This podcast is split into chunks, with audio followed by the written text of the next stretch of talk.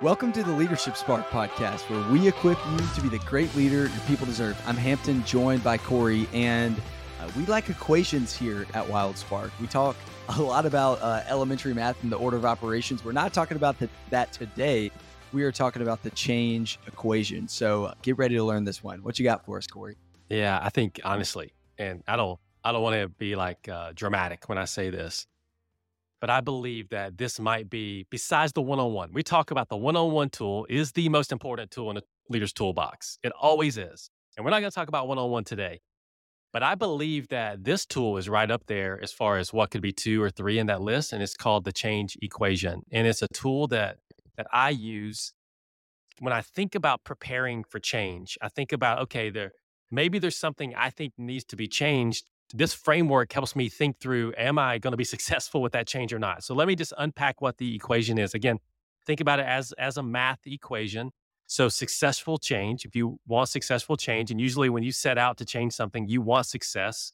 So successful change equals dissatisfaction with the status quo multiplied by a compelling vision of the future multiplied by the first steps you need to take to initiate the change.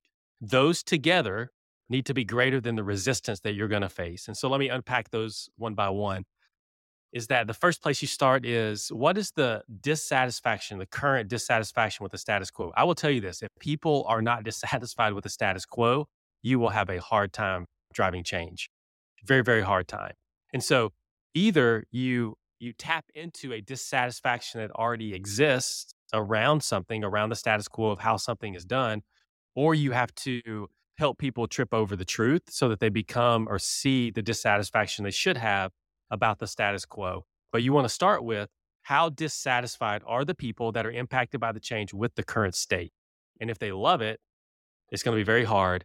If there's already this undertone of dissatisfaction, then they are primed for change. And so you start with that, start with dissatisfaction with the status quo, and you're evaluating that. You're asking yourself the question how dissatisfied are people with the current state?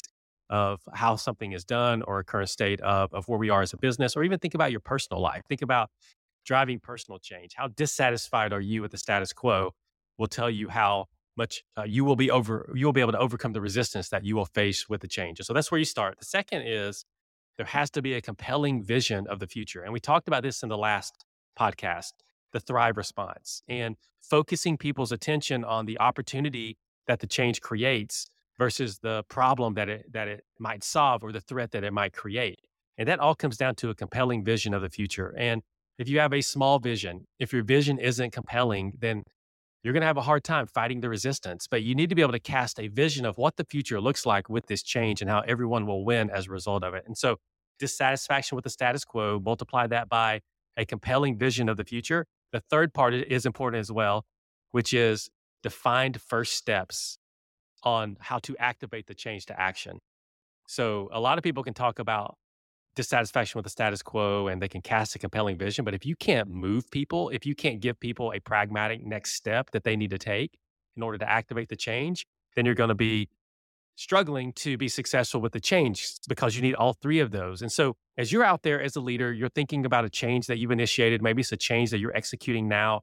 Maybe it's a change that you plan to do in the future. You want to you want to put it through this framework, put it through this equation, because whatever the outcome is when you multiply dissatisfaction with the status quo, a compelling vision of the future, and first steps, what those are to activate the vision to action, all of that has to be greater than the resistance that you face. And if you can have that part of the equation greater than resistance, then you're setting yourself up for successful change. And so I would highly, highly, highly encourage you to listen to this, write it down, put it into practice, put it in your toolbox as a leader and use this because I think it will help you be set up from the beginning to drive successful change, or it will show you which part of the equation you need to focus in on driving more effort. And so please, please take this away, use it. It is a powerful tool that you can add to your toolbox as a leader.